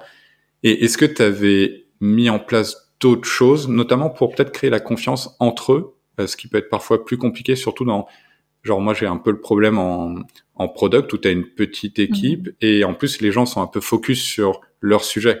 Euh, ils vont travailler avec leurs développeurs, mais ils vont pas forcément travailler entre product managers. Euh, comment tu peux gérer ça? Ouais, bah c'est un truc qu'on m'a beaucoup reproché euh, parce que je passais beaucoup de temps avec mes équipes. Donc il y a le one to one, je faisais euh, une heure par semaine ou une heure toutes les deux semaines minimum, en fonction des gens et en fonction de, de ce qu'il faut faire avec eux à ce moment-là. Et ça peut varier. Hein. Euh, ensuite, il y a aussi euh, les, les, euh, les meetings, euh, les réunions d'équipe. Mm. Et ça, généralement, il y a deux types. Tu vas avoir celle qui est de type euh, reporting, on fait le kick-off de la semaine, c'est hyper euh, transactionnel, euh, axé sur boum, boum, boum, qui fait quoi. Bon, pas très intéressant en termes de management. Mm. Euh, en revanche, après, il y a le meeting d'équipe. Et moi, j'en avais, euh, oh, je sais plus si je faisais toutes les semaines ou toutes les deux semaines. Ça dépend toujours de la phase où est l'équipe, en fait. Si c'est une équipe qui déjà fonctionne très bien, toutes les deux semaines, ça suffit, etc. Et où, justement, je les, je les obligeais au départ, parce qu'ils n'avaient pas l'habitude de le faire, à collaborer. Ouais. Donc il y en a un qui devait venir présenter son problème, discuter de choses sur lesquelles il travaillait, présenter sa réflexion, comme ça les autres euh, pouvaient apporter eux aussi leurs idées ou poser d'autres questions et apprendre comme ça. Ça crée un environnement où un, euh, ils sont beaucoup plus au courant de ce que fait l'un l'autre, ce qui est hyper important juste pour la synchronisation. C'est-à-dire ils se comprennent vraiment. C'est pas juste je sais que toi tu bosses là-dessus et moi je hmm. bosse là-dessus. C'est-à-dire je comprends foncièrement ce que l'autre est en train de faire ou par quoi il passe et les bloqueurs qu'il a. Et en plus de ça, je peux donner euh, mon opinion, des conseils. Et là, tu commences à créer une forme de, bah, de, de, de collaboration métier. Parce que hmm. typiquement dans les équipes produits, surtout s'ils sont chacun dans euh, dans leur squad et les trucs, ils ont des sujets complètement différents. Donc, ils vont collaborer sur, ouais, moi, j'ai besoin que tu me fasses tel ticket, euh, j'ai besoin de faire ça. Donc, se coordonner, ce qui est pas vraiment collaborer, c'est pas la même chose. Donc, tu peux avoir des équipes hyper coordonnées, mais qui collaborent pas. Alors là, et je leur donnais des challenges, sinon. Je disais, alors, tiens, telle problématique produit, euh, vous avez deux semaines ou une semaine, celui qui trouve euh, la meilleure résolution, donc qui va être la plus rapide, le meilleur design, les trucs comme ça, il gagne, euh, je sais pas, une connerie, hein, le sandwich de mm. midi, euh, enfin vraiment déconnant, et, et, donc de créer un peu des jeux comme ça euh, pour pour inciter à la collaboration. Et en fait, une fois que c'est bien fait, généralement, on peut se retirer de ce meeting. oui, c'est vrai, c'est vrai. Mais je suis, ouais, je trouve ça effectivement très bien comme idée, et, et, tu l'as bien dit, hein, c'est ça la problématique, c'est que les gens collaborent, euh, et comme je le disais, spécialement en product, c'est compliqué. Nous, on a mis ça en place depuis quelques semaines, mois, depuis pas très longtemps, mais en gros d'avoir, c'est ça, des espèces de sessions alors, hebdomadaires de brainstorming où les PM entre eux, enfin il y en a un qui arrive avec euh, voilà ma problématique, voilà la feature auquel je suis en train de penser, et tout le monde essaye de réfléchir dessus, comme ça déjà tu es au courant des autres choses, et puis tu essayes aussi d'apporter toi tes, tes sujets.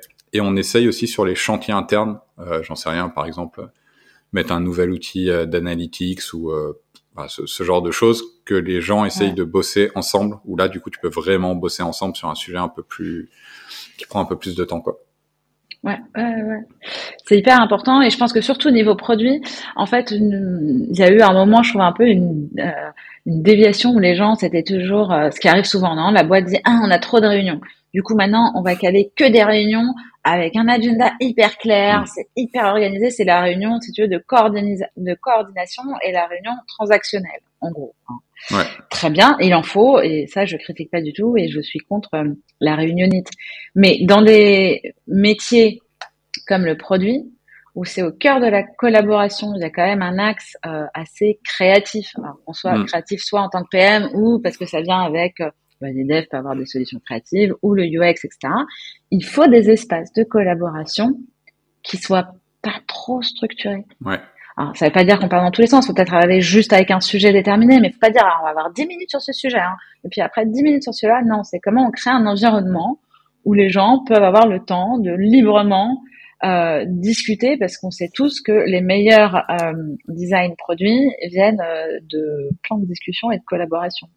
C'est-à-dire qu'il n'y a pas de méthode derrière, mais il faut aussi un peu lâcher et, lâcher les rênes et laisser les gens euh, parler, quoi. Ouais, c'est vrai que ça peut être très bien ces, ces instances. Et j'y pensais aussi. Euh, je, j'avais entendu ça une fois et je trouve ça intéressant. Dans les boîtes qui sont en full remote où du coup il peut y avoir cette complexité d'arriver à, à justement créer un peu de, de l'adhésion entre les gens d'une équipe, d'avoir des instances où il y a vraiment aucun ordre du jour. Et, et en fait les gens vont un peu euh, parler de début de problématiques qu'ils ont. Alors ça sera très vague, mais en fait du coup ça va amener bah, plein de réflexions qui partent dans tous les sens. Mais en fait c'est ça qui est souvent bien en produit au début. Euh, c'est un peu ça la méthode, hein, c'est de diverger sur euh, toutes les possibilités, soit du problème, soit de la solution. Et donc ça, ça peut être effectivement très bien. Et, et, sur la partie, donc effectivement créer un, un, environnement, je suis très d'accord. Après il y a toute la partie arriver concrètement à faire progresser une personne qui je trouve très dur euh, d'arriver. Euh, en fait, il y a des gens qui naturellement en fait sont très bons et qui en fait vont progresser. Alors peut-être que tu vas un peu accélérer la courbe, mais ils vont progresser quasiment dans tous les cas, sauf si leur manager est très toxique. Mais comment est-ce que tu as déjà réussi toi, ou est-ce que tu as déjà eu ce feeling de d'avoir quelqu'un qui était normal, qui faisait bien son taf et qui euh, un ou deux ans après, genre été euh, exceptionnel? Et, et, ça, je trouve, c'est très dur à, à arriver à faire. Ouais, bah, euh, si. Alors après, euh, moi je vois même dans mes dernières équipes là chez chez chez WeFight, il y en a, ils ont progressé, mais avec une rapidité euh, de dingue. Bah, alors, la première chose, c'est est-ce que la personne a envie de le faire hein, déjà. Mm. Est-ce qu'elle est curieuse et est-ce qu'elle répond un peu à tout ça, enfin à l'envie. Ouais. Euh, sans ça, euh, on a beau essayer, ça risque d'être un peu compliqué. Dans mm. ce cas-là, il faut juste donner une liste de tâches et un cadre de choses à faire et, et la personne se débrouillera avec et, et et, et progressera plus rapidement lorsqu'elle en aura envie. Mais, et, juste, pardon, là, je te, euh, je te coupe sur la partie euh, est-ce que la personne a envie de le faire? Comment tu arrives à détecter si la personne a envie de le faire? Tu poses la question ou euh, c'est ton feeling? Ben non, généralement, ça, en fait, ça, ça, ça non, je vais partir, je pars du stipulat que les gens ont envie. Allez, believe the best, hein, c'est, comme euh, dans la méthode agile, tout le monde est là avec les meilleures intentions et a fait le mieux qu'il pouvait. Euh, donc euh, non, je pars du principe que oui. Et puis en fait, ça se voit très vite si la personne réagit ou pas. Alors, faut savoir se mm. remettre en question. Hein, Est-ce que c'est moi qui le fais mal, etc. Mais en fait, au bout d'un moment, on s'en rend quand même compte. Hein. Ouais. Euh, donc ça, c'est, enfin, pour moi, c'est quand même un peu du bon sens. Mais j'ai des méthodologies que je prends.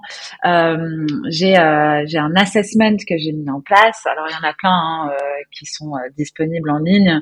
Euh, je crois que Mind the Product ou un truc comme mm. ça, on a un qui est pas mal, qui est le Product Manager Skills Assessment Framework ou un truc. C'est très bien pour commencer. Et en fait, je fais ça à un moment. Bon, première chose, création d'un bon environnement, parce que c'est pas faisable, c'est bien. Et donc là, je remets ça. Et, euh, et je leur dis bon bah maintenant euh, vous, pour notre prochain one to one vous allez prendre cette matrice et vous allez vous noter. Alors euh, ça note en fait il y a tous les, les axes importants pour pour le PM. Est-ce que la personne est analytique? Quel est le niveau de connaissance technique? Quel est le niveau de connaissance en design? Quel est le niveau d'esprit critique? Quelle est la culture du marché? Il y a Plein d'axes comme ça et la personne peut aller se noter. Alors c'est important que la personne le fasse de manière assez honnête, hein. et comme ça on commence à identifier assez bien les axes d'amélioration, les axes forts ou les axes d'amélioration. D'accord. Donc et de là, je discute avec la personne pour voir bon alors quels sont bon là qu'est-ce que tu en penses? C'est une discussion même parfois je peux te challenger parce qu'on va voir qu'ils vont dire ah, moi je suis super analytique et je vais dire bah non, je t'ai jamais vu utiliser euh, euh, des chiffres pour euh, pour dans ton travail de design ou ta priorisation. Donc non, donc ça se discute, mais on arrive à un résultat où a priori on se met d'accord. Et là, après, on prend des axes de développement qui vont être sur sur une période de plus ou moins trois mois à chaque fois. Il faut prendre des petits sujets concrets quand même, parce que faut pas que hmm. et, et, et, je vais essayer de leur donner généralement un peu de boulot en plus pour aller explorer ce genre de choses ou des sujets, par exemple, euh, autres ou une approche produit différente. Et, et c'est quelque chose qu'on suit à ce moment-là après dans les one-to-one. Ok. Ouais, je, je vois l'idée. Ok, ça marche. Voilà, ça je trouve que c'est pas mal. Hmm. Ouais, ouais d'avoir des, des, choses assez claires sur des petites échéances, ouais, ça peut être très bien. Ok. Et la hum, dernière chose que je voulais aborder sur toute la partie RH euh, et, management, c'est la partie onboarding. Alors, c'est un peu ma, ma, réflexion du moment, mais en gros, il y a un peu une ambivalence avec euh, l'onboarding, je trouve. C'est que quand il y a quelqu'un qui arrive dans, dans, ton équipe ou dans la boîte, tu as envie de le mettre dans les bonnes conditions, euh, de pas le cramer dès le début, et donc tu as envie, en gros, qui prennent un peu, enfin pas forcément qu'ils prennent le temps, mais en tout cas qui qui l'apprennent au début, qui s'imprègnent un peu de la culture d'entreprise, des gens et tout ça. Et donc ça va prendre plusieurs mois. Euh, et, tu vas pas lui demander tout de suite d'énormément produire et souvent tu vas pas avoir des énormes attentes dès le début. Et là où je trouve qu'il y a une complexité, c'est que tu as envie aussi en fait pendant cet onboarding de tester la personne parce que c'est le but de la période d'essai et, et, pourtant, du coup, on se retrouve dans une situation où en fait la personne est, est, pas en capacité de produire vraiment et pas à son full potentiel. Donc, tu peux pas vraiment voir en fait si bah, ça fit ou ça fit pas. Enfin, tu, peux le voir quand c'est évident, mais quand c'est moins évident, c'est dur à voir pendant cette période. Et donc, ma question, c'est est-ce que toi, tu arrives à gérer ça? Comment tu gères ça pour à la fois mettre bien la personne, à la fois la challenger et te dire à la fin de la période d'essai, bah, a priori, j'ai fait le bon choix de le garder ou de pas le garder? Ouais, alors, euh, bah déjà, je pense que ça va dépendre du niveau de seniorité de la personne. c'est sûr, si c'est quelqu'un dont c'est le premier euh, premier boulot, euh, c'est hmm. peut-être un peu plus compliqué. Mais moi, typiquement, euh, je suis plutôt une adepte du baptême du feu.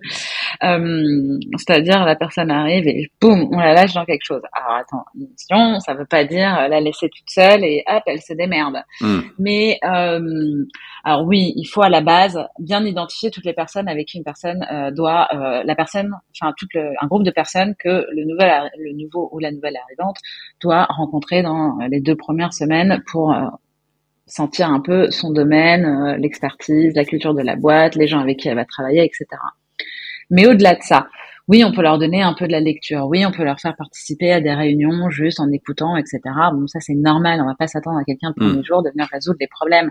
En revanche, je pense qu'il faut extrêmement vite, genre première semaine ou sinon semaine 2, en gros, leur donner un sujet Ouais. Mais un petit sujet, faut pas leur donner euh, le problème, euh, le plus gros problème de la boîte, mais il faut leur donner un sujet hyper concret en disant allez maintenant t'y vas. Mais alors il faut la suivre cette personne et ça, on en revient un petit peu à cette notion d'environnement, de soutien, de choses. Mm. Dire écoute vas-y. Et moi j'avais fait ça. Euh, chez WeFight euh, avant de partir, j'avais embauché une, une fille absolument super comme Head of Product Design et bon, c'était quelqu'un qui avait un profil plutôt entrepreneur et tout, donc c'était plus simple. Et puis elle, elle, avait quand même pas mal, un peu de bouteille, hein, quelques années mhm. d'expérience. Donc je lui ai juste donné des sujets. Je dis allez, travaille là-dessus. Et en fait, à, la fin de chaque journée euh, ou tous les deux jours, on avait un débrief. Et je l'aidais, je disais ah tiens ça t'as raison, mais est-ce que t'as pensé à telle chose, est-ce que t'es allé parler à truc Et donc j'étais là pour la soutenir. Elle pouvait venir me voir à n'importe quel moment de la journée si elle avait une question, elle venait me parler, j'étais toujours disponible En fait, il faut être hyper disponible en fonction euh, soutien, support et, euh, et guide, mais euh, mais faut pas non plus euh, trop trop bichonner. Il faut pas avoir peur. En fait, les gens ont été embauchés parce qu'ils sont, on considère qu'ils sont capables de faire un job. Ouais. Donc autant les y lancer au plus vite, mais faut les accompagner et les soutenir juste pour pas qu'ils qu'ils mm. désespèrent ou qu'ils se perdent ou, etc.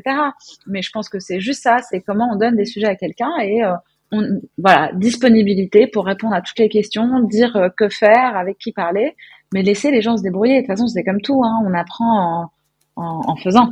Ouais. Oui, oui, non, je suis, je suis très d'accord. Euh, effectivement, les deux choses sont très bien de donner des petites choses à faire rapidement. Alors moi je dis pas du tout que j'ai craqué la problématique, hein, loin de là, sinon j'en parlerai pas. Mais euh, effectivement c'est ce que j'essaye de faire. Alors niveau produit, par exemple, ce que j'essaie parfois de faire, c'est de dire bah alors, euh, tu, tu, vas par exemple tester des trucs euh, ta première semaine où tu vas faire une spec, genre à la fin de la première semaine, il faut que tu aies fait une spec genre d'une d'un petit ticket Jira, mais au moins tu as produit quelque chose quoi. Et, et ça te renforce, renforce aussi ta, ta crédibilité et la confiance en toi. Et côté design, effectivement, je pense que ça, c'est encore presque plus simple, c'est de dire, euh, bah, tu as un, sujet, tu vas pouvoir faire un petit design sur un truc et, et ouais. Et, et la deuxième partie que tu citais aussi, d'avoir de la disponibilité pour en fait euh, rapidement euh, recorriger et redonner les bons insights à la personne, c'est hyper important aussi, ouais, clairement. Ouais. Mais je pense qu'il faut être hyper clair sur le fait de dire, écoute, je sais, euh, je sais que tu, que tu viens de commencer, et donc, je m'attends pas à ce que tu aies la hmm. bonne solution, en fait. C'est juste une manière pour toi d'aller apprendre et explorer. Ouais. Et si tu as la bonne solution, euh, génial. Mais en fait, euh, je vais pas là juger euh, ton rendu dessus. Ouais. Je pense que ça, c'est hyper important pour pas que la personne soit stressée non Ouais, ouais, c'est clair. Oui, ce qui peut être le pire quand tu as des alors parfois ça arrive, j'ai des, des, expériences dans, dans, mon passé de consultant où c'était un peu ça, où tu as des échéances un peu à moyen terme, enfin genre tu arrives et tu peux avoir un truc à faire pour dans une semaine, ce qui paraît long quand tu viens d'arriver, avec peu d'indicateurs et peu de feedback entre les deux. Quoi. du coup, tu, tu te sens un peu perdu. Quoi. Mais ouais, carrément. Ok. Euh, et ben ça marche super clair. Euh, le, le, sujet suivant que je voulais aborder, qui est le dernier des thèmes, c'est un petit peu la partie euh, évolution et, gestion de carrière. Donc, ouais. je, voulais revenir un peu toi sur, sur ton profil et sur le fait que tu es passé depuis euh, quelques mois ou semaines, je sais pas exactement, euh, freelance. Euh, et c'est quelque chose que les, c'est un sujet qui en tout cas intéresse souvent les gens dans le product parce que plein de gens se disent ah bah, pourquoi je ferais pas mon taf en freelance? Toi, avec le recul alors, léger peut-être que, que tu as, comment tu vois la chose Pourquoi tu es allé faire du freelance C'est quoi un peu tes premiers enseignements que tu en tires Comment tu as fait pour trouver tes premiers clients euh, Voilà un petit peu tes réflexions sur ce, ce mode de, de vie presque, entre guillemets. Ouais. Euh, bah écoute, pour moi, ça a été plutôt opportuniste. Hein, euh, euh, donc, euh, à nouveau, quelque chose de pas très très réfléchi. Ouais. Je crois qu'il y a une thématique qui sort là aussi. Euh, ça a été un peu opportuniste. Donc moi, ça s'est présenté. Euh, c'est pas la première fois que je le fais en fait. Euh, j'ai déjà eu des, des, des, phases comme ça où je faisais du freelance et généralement, ça se présentait de par mon réseau. Ok. J'ai la chance, moi, ça fait quand même euh, bon voilà longtemps que que je travaille et entre le réseau euh, pro et le réseau euh, perso même, euh, mm. bon, au bout d'un moment, on commence à connaître un peu de monde et donc les opportunités euh, se présentent comme ça aujourd'hui. Euh, Qu'est-ce qu'il faut savoir? Je pense que c'est très différent. Il faut savoir euh, réfléchir à, à, à ce qu'on aime, parce que déjà généralement en freelance, alors, parce qu'il y a deux types. Il y a l'intérim on peut dire on peut prendre des fonctions de management mm. et il y a le freelance freelance où généralement on va être beaucoup plus sur le côté expert individual ouais. contributor donc dans le côté freelance comme moi je suis aujourd'hui je suis pas du tout euh, freelance CPO on peut pas être freelance CPO on peut être intérim pendant une période de six mois peut-être ou même trois mois ou quelque chose mais mais pas euh, mais pas euh, d'une manière non structurée. Et donc, euh, qu'est-ce que ça veut dire? Ça veut dire qu'aujourd'hui, je travaille beaucoup plus en tant que, que contributeur, ou euh, contributeur individuel ou expert. Donc, je suis vraiment là, beaucoup plus les mains dans le cambouis à faire plutôt qu'à à gérer. Ouais. Donc, je pense que déjà, ça, c'est une vraie réflexion à avoir. Euh, après, c'est pas euh, antinomique, hein, ce que je disais. Faut, on peut faire du, du, de l'intérim, mais à ce moment-là, c'est pas. Enfin, moi je le différencie parce que c'est généralement quand même des missions d'au moins six mois, un an, voire plus. Ouais. Euh, donc, euh, donc pour moi, c'est ça la, la, la, grande différence. Après, c'est super enrichissant parce que ça permet euh, d'aller euh, découvrir de nouvelles boîtes, de nouveaux secteurs. Euh, là, pour moi, je suis dans un domaine complètement différent. Donc là, je suis plutôt sur le côté investissement. Donc ça a absolument rien à voir avec ce que ce que je fais d'habitude. Donc pour ça, c'est super enrichissant. Et ce qui peut être agréable aussi. Euh, surtout quand on, on vient d'un poste de direction peut-être. C'est-à-dire quand tu es euh, CPO d'une boîte, alors il y a des gens qui arrivent très bien à séparer le travail euh, euh, de la vie perso, des choses comme ça. Moi, je suis quelqu'un qui euh, d'assez intense, on dira, et de très euh, euh, lié, très prise par mon travail. Et donc, je déconnecte jamais foncièrement, puisque je suis là en tant que CPO pour construire quelque chose à terme ce qui est super agréable en tant que freelance. Ça veut pas dire que t'es pas impliqué, que tu fais pas les choses, etc. Mais c'est une autre approche. C'est quand même un petit peu plus. En fait, on, vient en tant que consultant. Ouais, ouais. Et donc, toi qui as travaillé en tant que consultant, tu, tu vois la différence. Tu es là pour apporter une expertise euh, à un moment donné, euh, plutôt que d'accompagner sur le supra long terme. Oui, oui, tu es moins lié euh, corps et âme à, à, la boîte et à sa réussite, ça t'impacte un peu moins directement. Ouais. Mais c'est aussi plus compliqué parce que ça peut être beaucoup plus difficile. Euh, en plus, moi, par exemple, en ce moment, je fais du freelance et je, je le fais pas à temps plein. Euh, donc, euh, ça peut être plus difficile de comprendre vite. Ah, mais avec qui je dois parler pour comprendre ça C'est quand même, il y a un côté, je trouve, sur le côté cœur de métier product ou, ou, design où c'est un petit peu plus difficile que d'être en vraiment au, au sein d'une boîte. Mais du, du coup, c'est un, c'est une nouvelle forme de challenge. Il faut être euh, ouais, faut être plus percutant et, et, et plus rapide, quoi. Bah, c'est sûr que pour faire le lien avec la, la réflexion sur l'onboarding de tout à l'heure, quand tu es consultant expert comme ça, puis avec un peu de bouteille, euh, on va pas te laisser trois mois pour arriver à monter en compétence et arriver à délivrer tes, tes premières choses. Ça, ça j'imagine que c'est clair. Non, ça c'est sûr. ok, non mais c'est intéressant ouais, parce que c'est un sujet ouais, qui revient, qui revient beaucoup, qui revient beaucoup pour les gens. Je pense qu'ils sont aussi dans des boîtes de conseils et qui se disent juste, euh, bah aujourd'hui je gagne euh, 3000 balles par mois et en fait si je me mets en freelance je peux en gagner 5 6 ou 7 euh, donc il euh, y a pas, pas mal de gens qui se posent Ah non mais c'est c'est une super c'est une super expérience mais après il faut euh, il faut euh, c'est en fait c'est beaucoup de travail en plus. Ouais, parce ouais. que on oublie tout le la partie qui n'est pas que son expertise métier. C'est-à-dire que là il faut aller chercher des clients il faut faire sa compta faut faire toutes ces déclarations faut bah il y a tout un côté administratif et commercial. Mmh à faire en plus qu'on qu'on qu'on fait pas forcément ouais. euh, quand on est euh, employé quelque part. Mais c'est enrichissant. Franchement, je pense que je recommande à tout le monde. Euh, bah, de, pourquoi pas de le, le tenter, surtout à ce moment-là de le tenter. Je pense que c'est facile. Je vois beaucoup de gens qui le font et qui restent en fait juste en mode freelance pendant très longtemps chez un client. Mm. Bon, c'est pas très différent d'être employé, c'est moins les bénéfices, mais plus d'argent peut-être. Ça, je pense que c'est pourquoi pas un tout Chacun fait ce qu'il veut. C'est c'est pas une critique là-dessus. Mais je pense qu'à ce moment-là, ce qui est intéressant dans le côté freelance, c'est d'essayer d'avoir euh, plusieurs clients pour vraiment créer une entre, euh, une expérience mmh. enrichissante, voir comment les gens travaillent dans différentes boîtes, euh, différentes industries. Euh, le produit, on sait très bien que c'est pas du tout le même positionnement si on est dans une start-up que si on est dans un grand groupe. Et donc se faire un peu une idée peut-être pour comprendre après où est-ce qu'on veut aller. Ouais. En tout cas, moi, c'est mon approche aujourd'hui. Mais... Non, non, mais complètement d'accord. C'est d'ailleurs le, souvent un peu le même conseil qu'on donne euh, en, justement en conseil, euh, c'est de mm. bah, se servir de, de, du fait qu'on soit consultant pour aller voir plusieurs clients, plusieurs contextes, enfin justement pour un peu cerner ce qu'on ouais. ce qu'on aime, ce qu'on n'aime pas, et pas ouais. rester euh, plusieurs années sur le même client. Ouais.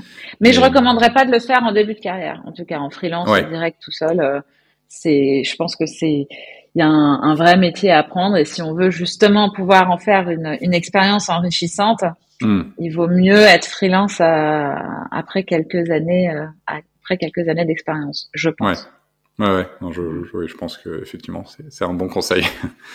Et ma dernière question sur la partie carrière, c'est alors peut-être que tu te la poses en ce moment. Je me, ouais. je me posais la, la question, j'avais la réflexion de comment tu vois l'évolution justement de, de quelqu'un qui est CPO ou qui ou sa dernière expérience a été CPO. C'est quoi un peu ses prochains moves? Euh, Parce que en gros, de, de ce qu'on peut voir sur LinkedIn, de ce qu'on peut voir des gens. J'ai l'impression qu'il y a entre 30 et 40 ans, il y a plein de gens là qui sont arrivés à CPO. Et c'est quoi la prochaine étape? Euh, Parce que les gens vont pas devenir euh, CEO, enfin vont pas se mettre à la place de leur CEO. Mais ouais, c'est quoi un peu la, la prochaine étape euh, possible pour ce, ce, genre de carrière? Parce que il te reste quand même encore 20 ans de 20, 30 ans de carrière quand t'as quand t'as 35 ans, quoi.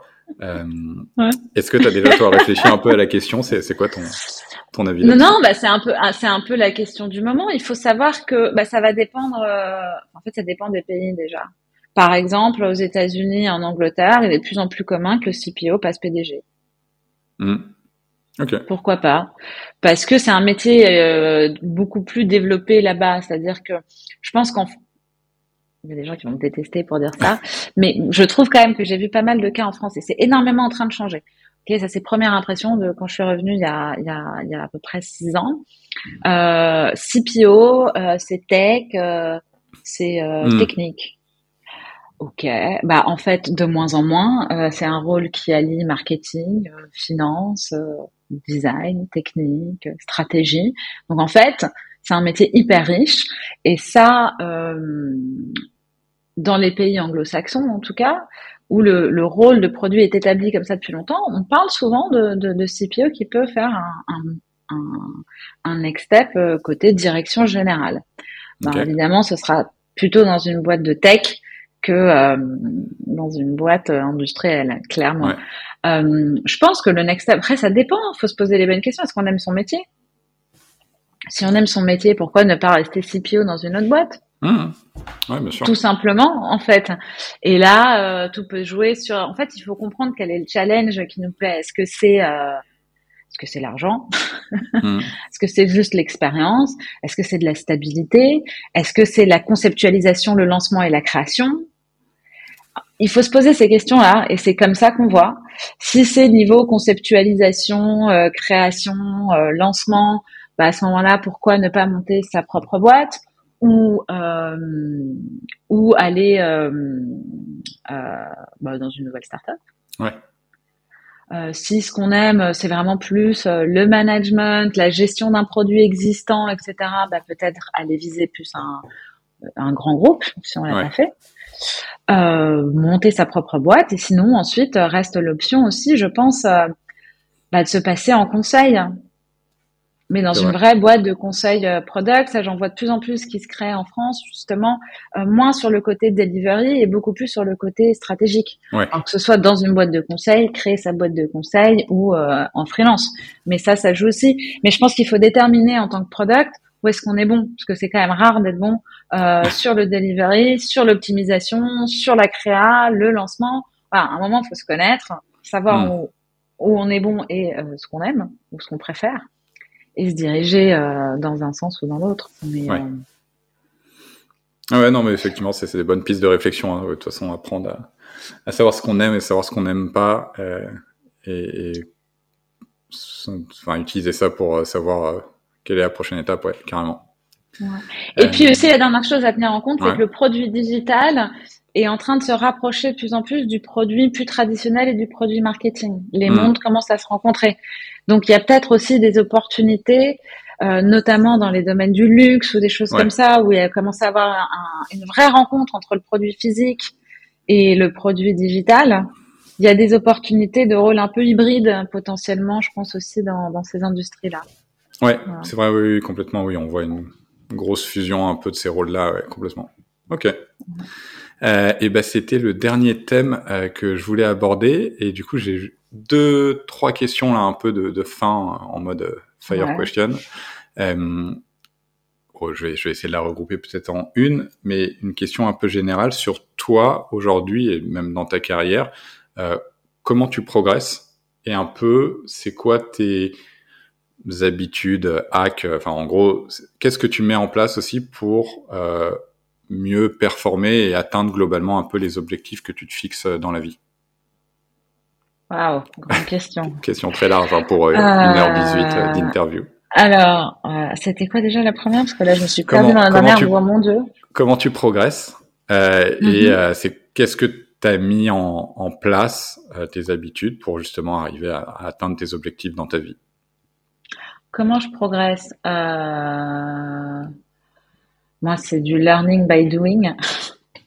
Donc, euh, euh, j'ai progressé, je pense énormément, et c'est un peu une thématique en, en changeant d'industrie, en faisant moins de choses, etc. Ça, je pense que c'est hyper important.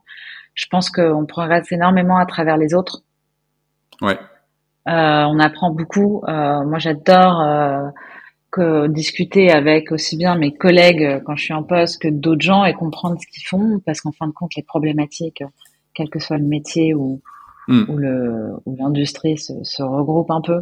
Donc c'est c'est c'est ouais, c'est de la curiosité, euh, l'ouverture sur l'autre, euh, des discussions euh, et, et, de l'expérience et faire en fait. Faut pas avoir peur, euh, faut pas avoir peur d'y aller. Faut sortir de sa zone de confort, je pense.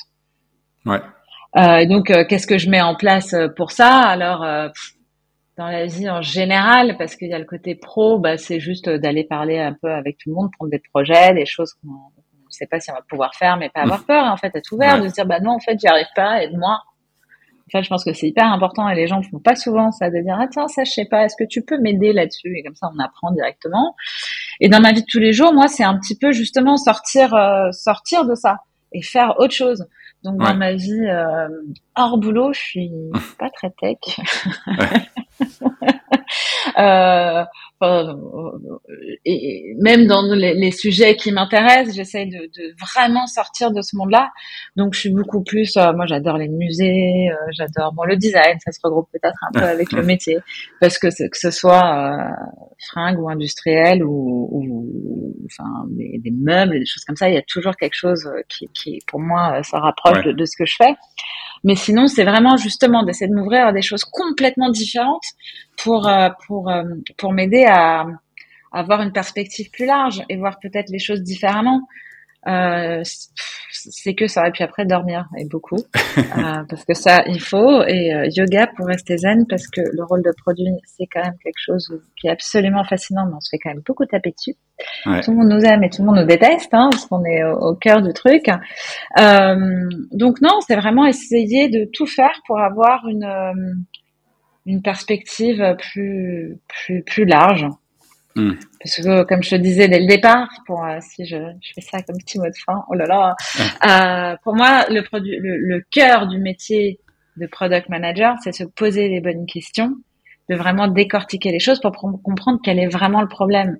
Ouais. Donc, euh, qu'est-ce qu'il faut? Il faut savoir prendre du recul, faire des liens entre des sujets qui n'en ont peut-être pas a priori, avoir de l'inspiration d'ailleurs, tout simplement, pour avoir un esprit plus ouvert. Et donc, donc voilà, donc donc c'est ça que je fais. Je, okay. je suis curieuse et je m'intéresse à des choses qui n'ont rien à voir, mais qui me servent. et, et d'ailleurs, là, tu parlais beaucoup effectivement de design, qui d'être quelque chose qui, qui t'intéresse, que ce soit euh, mode, ouais. industriel, euh, expo. Si tu avais genre une référence, à, enfin un, une ressource à donner aux personnes pour euh, qui, qui, veulent euh, en apprendre plus sur le design, genre le premier truc qu'il faudrait regarder ou lire ou aller voir, tu, tu dirais quoi? Ah bah bonne question, je sais pas. Euh, je sais pas du tout, pas du tout. Euh, non, non, bah, je pense que l'exemple le, typique, euh, tout le côté ligne UX, etc., c'est super intéressant, mais c'est plus de la méthodo. Mmh. Euh, pour moi, je pense que c'est plutôt, lisez, faut lire autant de choses que possible, regarder autant de choses que possible, faut être curieux. Il faut prendre le temps, en fait, de regarder. C'est pas juste, ça y est, j'ai vu, j'ai lu, tac, ouais. c'est bon, rangé. C'est réfléchir dessus et, et regarder qu'est-ce qui lit toujours les choses. Pourquoi quelque chose est malin? Pourquoi quelque chose me surprend? Et en fait, on peut le faire dans l'objet de tous les jours. Ouais. Ok. Mais, mais ouais, sinon le ligne UX, je présume que c'est euh, c'est la base, surtout si on est un PM intéressé par le UX ou le design, parce que comme ça on regroupe un peu les deux. Ouais, ok. Ok, ok, trop cool. Ouais, moi j'étais en train de rechercher là en, en, parallèle. Je je sais pas si tu connais. Alors c'est euh, je crois que c'est une trilogie de films un peu documentaires euh, où il y en a un qui s'appelle Objectified, il y en a un qui s'appelle Helvetica. Enfin, il y a, je crois que c'est une trilogie, c'est les trois ouais, trucs. Le, ouais, euh, ouais. Et, Objectified, je connais très bien. Et donc il y en a un bah, qui parle, enfin ça parle tous de design, mais effectivement sur des sujets différents, sur du, du physique, euh, du, de, de l'architecture. Il y en a plus sur euh, effectivement de la, de la fonte, enfin de la typographie. Et je suis pas du tout fan de design, mais je me rappelle que c'était un truc euh, hyper hyper cool que j'avais regardé à l'époque, donc ça peut être aussi une ressource intéressant. ouais, exactement, parce qu'en fait, euh, je, je, je, repars une dernière fois sur le sujet, mais en fin de compte, c'est euh, à quoi ça sert? Et c'est là, quand on réfléchit à la fonction, vraiment à la question de base, quoi. À quoi ça sert? Et c'est là, je pense, le point commun entre euh, tout type de design. Hmm. Ouais.